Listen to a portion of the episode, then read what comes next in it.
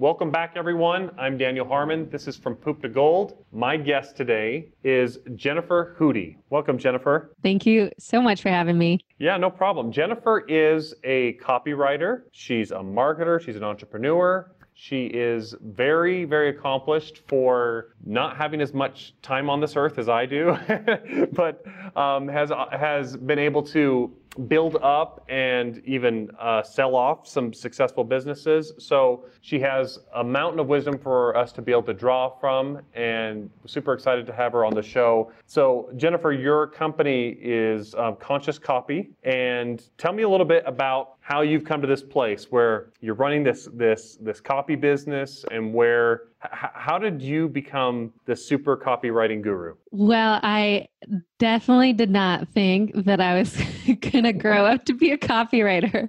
I don't know about you.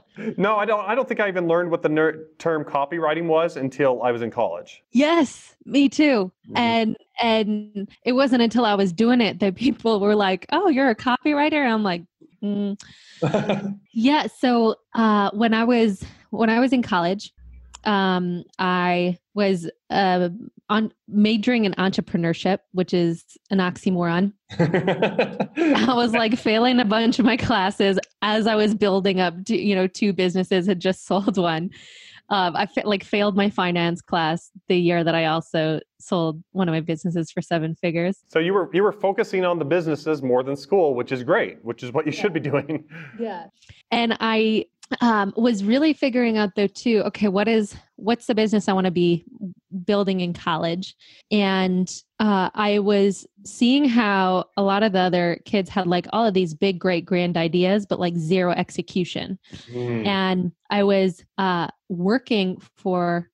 I was kind of doing this internship with a mentor of mine who I really wanted to learn from. His name's Harvey McKay. Okay. He wrote the book, Swim with the Sharks Without Being Eaten Alive, and just an OG businessman and brilliant. And I really wanted to learn from him. And so he is a Hall of Fame speaker.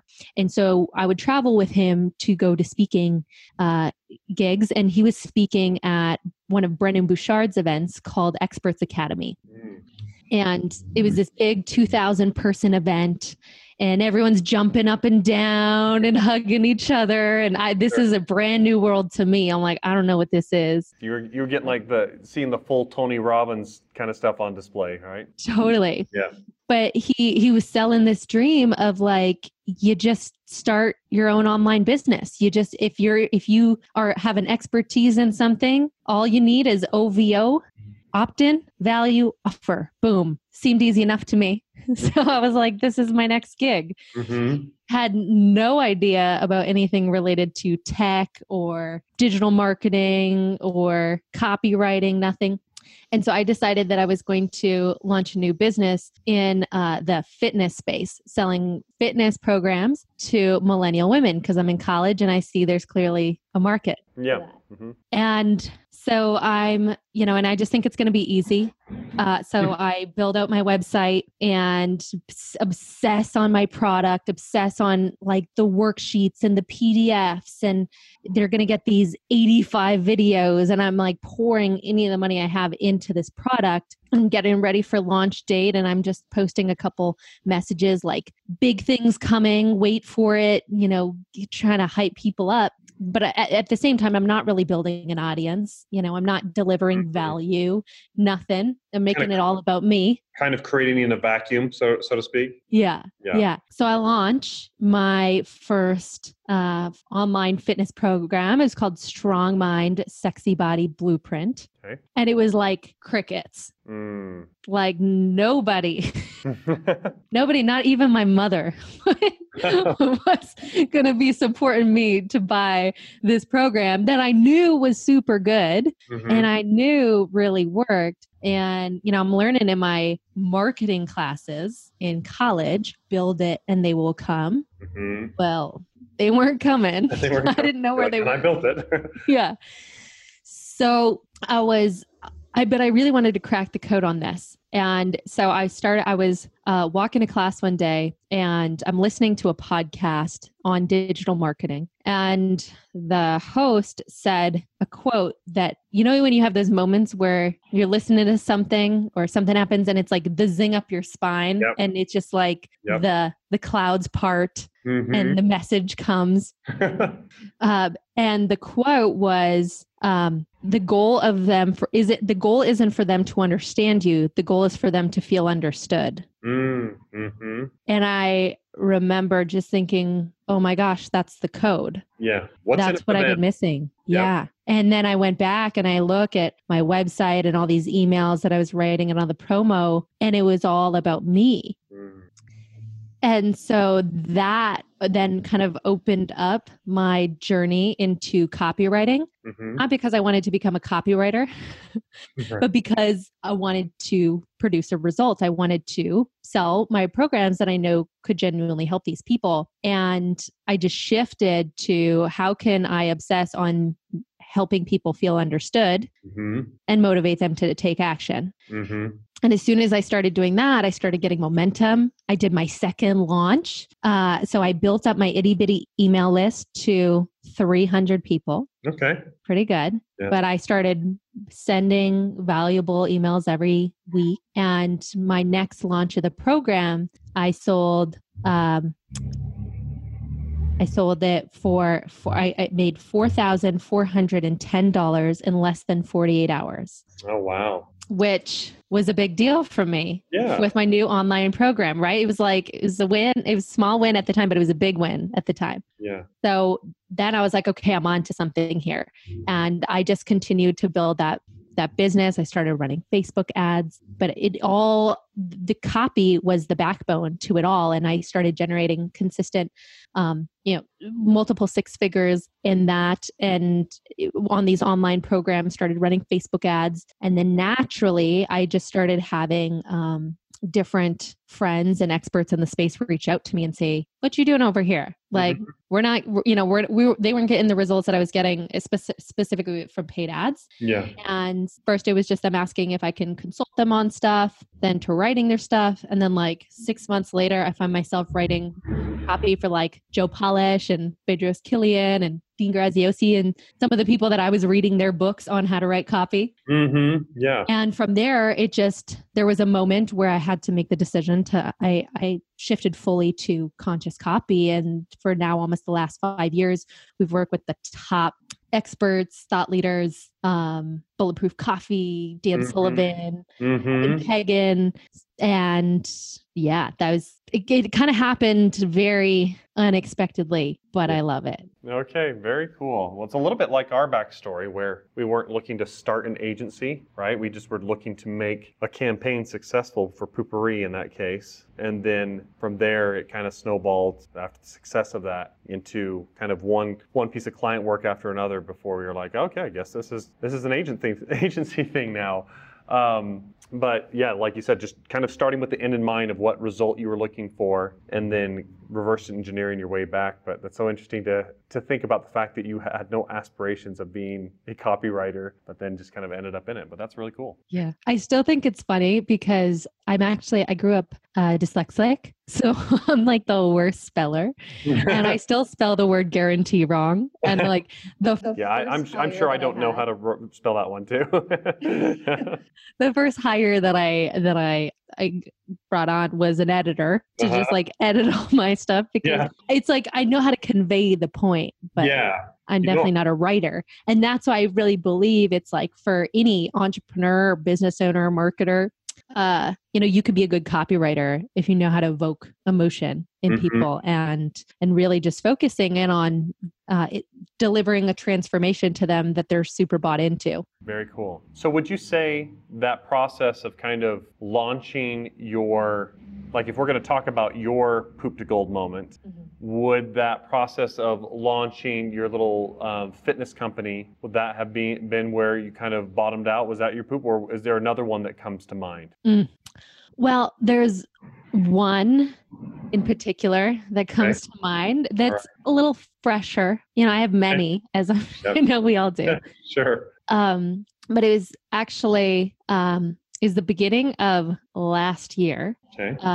And I had a really big year planned for the business and made a number of really sizable investments in the company, from, hiring a coach for over six figures to investing in, tons of advertising up front, building a new website, just like we're going big and forecasting the next 3 to 6 months. And we have events that we're running. And now building, I have a team of 10. It's not too big, but nonetheless, we have these events coming up, speaking, sponsorships. It's like every single weekend, we just cram it in there of like the next 6 months. Yeah. And I'm just working one day and I get a message from my operations manager. And she had been with me since the beginning of the company starting. And she's like, "Hey, can we talk today?" And my belly just, there was like a knot where I felt like my heart dropped into my belly. Mm. Cause you never want a text message that says, "Hey, can we talk?" Yeah. Which means you're going to get like broken up with or something. Uh-huh. And so I was like, okay, my heart is just racing. I get on the phone and she's just like, and to put this into perspective, she's like the person in my company who could totally read my brain. Okay. That person who just like, you think about something and they're like, "I just did it. It's already done." Yeah. And we got to the point where I was able to be a lot more front facing in the company, and she was running the back end. And she came and she was just like, "You know what? I decided that I want to start my own business. And so I'm putting in my resignation." I'm like, "Oh, okay." She was that good is what you could say, right? Yeah. Just bound to break out at some point. Yeah. Yeah. And the first immediate thought was like, how am I going to do everything that I said I was going to do and now go looking for this kind of like unicorn position? And so I'm like, whatever, I'll figure it out. 2 days later, I got another message. Oh, wow. A different team member saying, "Hey, can you talk today?" Oh, gosh. No, I can't. Nope. We'll do that in like 2 months. Yeah. And I just finished training him on sales, like invested so much time, money, attention into training him in sales. And that week he had made his first sale, which was a big deal. Yeah. And now he decided that he wanted to, take a different position. And I'm like, okay, like, what am I doing here? What's my part in this? But then those two were just a series of then, a couple of days after that, getting a call from our biggest client and saying, "Hey, we're going to take all of our copy in-house. This has been great, but it's just no longer a fit." And I'm like, what the H is going on right now? And I remember there was just this moment where after I got the call from the client, and I was like three in a row, and that was just the beginning of what felt like things in the business unraveling. I went up to my boyfriend and I just like collapsed in his arms and I was just crying. And there was just this feeling of like straight overwhelm, knowing that, okay, we have this, like, how am I going to pull everything off and then still handle basically my business completely unraveling when I've stretched myself so thin financially and with this big, big plan to like grow and go big. And now I have to like patch up all of these big holes. So I got on the phone with one of my mentors and I was just like, "Hey, this is not good. Like, I don't know what's happening, but it is not good." And I began to share with her all of these unravelings that were starting to happen. And again, those just being the start of what was starting to happen. And she shared with me in a very like loving, but yet very clear way. She was like, "Oh, Jen, this is the, law of physics just playing out. You mapped out a way greater, grander vision for your business and for your life." Cause at the beginning of the year I was like, okay, we're going big. And so she's like, anything that isn't in resonance with that vision is either coming up to be transformed or released. Mm. So this is good news. This is exactly what it looks like when it's all working out for you. They weren't a fit for this new vision. So she said, the most important thing that you got to do through this, though, you basically have two paths. One is you're going to get caught up in the loop of circumstance, and this circumstance is going to have you, and things are going to continue to blow up. or you can hold the vision, not the circumstance. That's good. And that piece of advice literally changed my life. And from that moment on, it was like, okay, what do I got? I felt like I went into like training mode. What do I got to do? And really leaning into what is the vision, holding the vision, and just taking the next right move I could from there. And fast forward is ended up hiring on 2 epic team members that were like the total fit, who had not just knew how to do or get to where we wanted to go, but have done it already. And then I really got to look at, because we were starting to, with our agency, I really got to look at, is this what I want to be building? And when I got really honest with myself, the answer was not anymore. And so we shifted to a training model where we started training entrepreneurs and business owners in our method. And then by the end of the year, over 70% of our revenue came from our brand new products and services that at the beginning of the year, we didn't even have. They didn't even exist. Yeah. But if I would have continued to keep those clients on, I think that I wouldn't have had that nudge to figure it out. Yeah. That's amazing. Yeah. And so, yeah. And then, just, I feel like all of those moments are just like the nudge, the kind of like a little kick in the butt to kind of realign us or reconnect us to where is it that we're really supposed to be going. Yeah, that's amazing. Because like you said, it felt like your whole business was falling apart for a second there, right? Between losing major clients, losing some of your best team, and just, but to quickly get that reframe and put on a different lens of this circumstance is going to kill me, or this is the exact circumstance I need to actually execute on the vision that I've decided to go forward with. And that's fantastic. I love it. The raw material. Yeah. Yeah. And then we ended up that year too, we grew our $1 million business over 40%. And like, I remember getting to the end of the year being like, I don't know how I did that. When it's like this, like something kind of takes over in those moments. And I feel like we're kind of in one of those collectively right now. It's like something takes over where it's like a higher, what the potential is inside of us can be actually released in these moments of extra tension or stress. Yeah, that's awesome. I love it.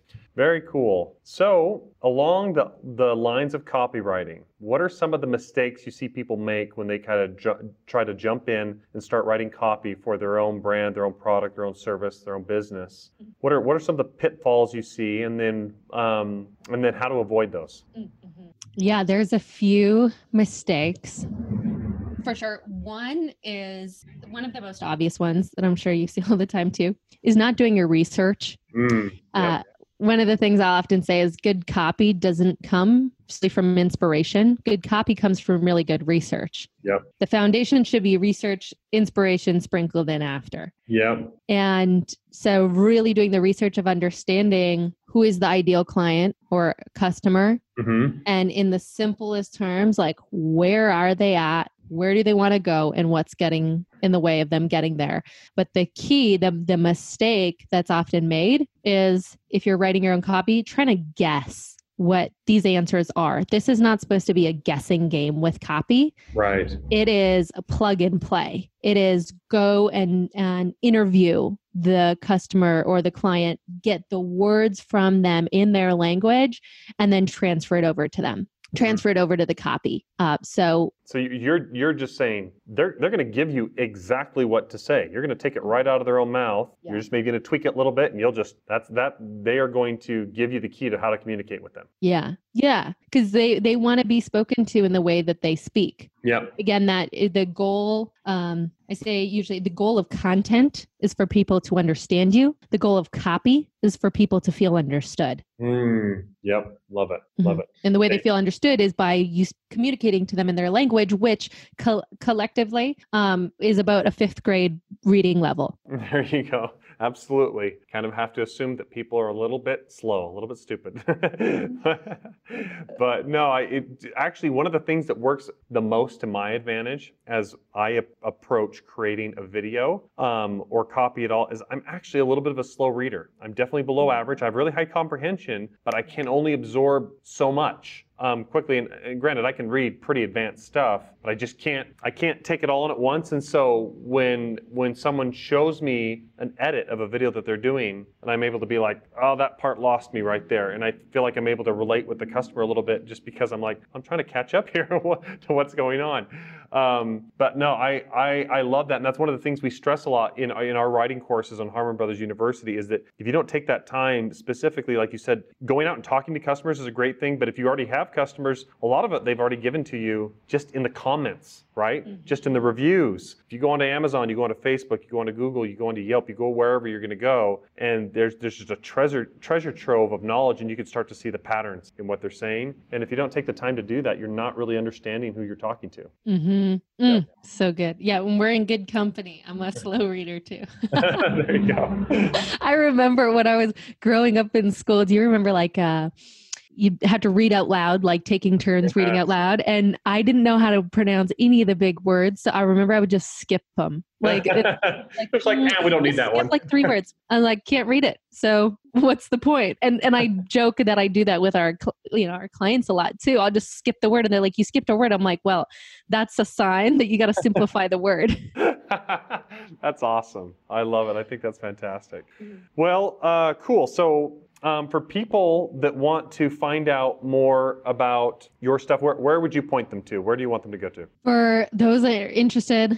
Yeah, for our audience to look you up and to learn from you, where should they go? Totally. ConsciousCopy.co. Yeah, ConsciousCopy.co. And yeah, there's lots of free resources on there. Also, I'm on Instagram now. Mm-hmm. And I'm at Jen Hoody, JenNHudye. Yep.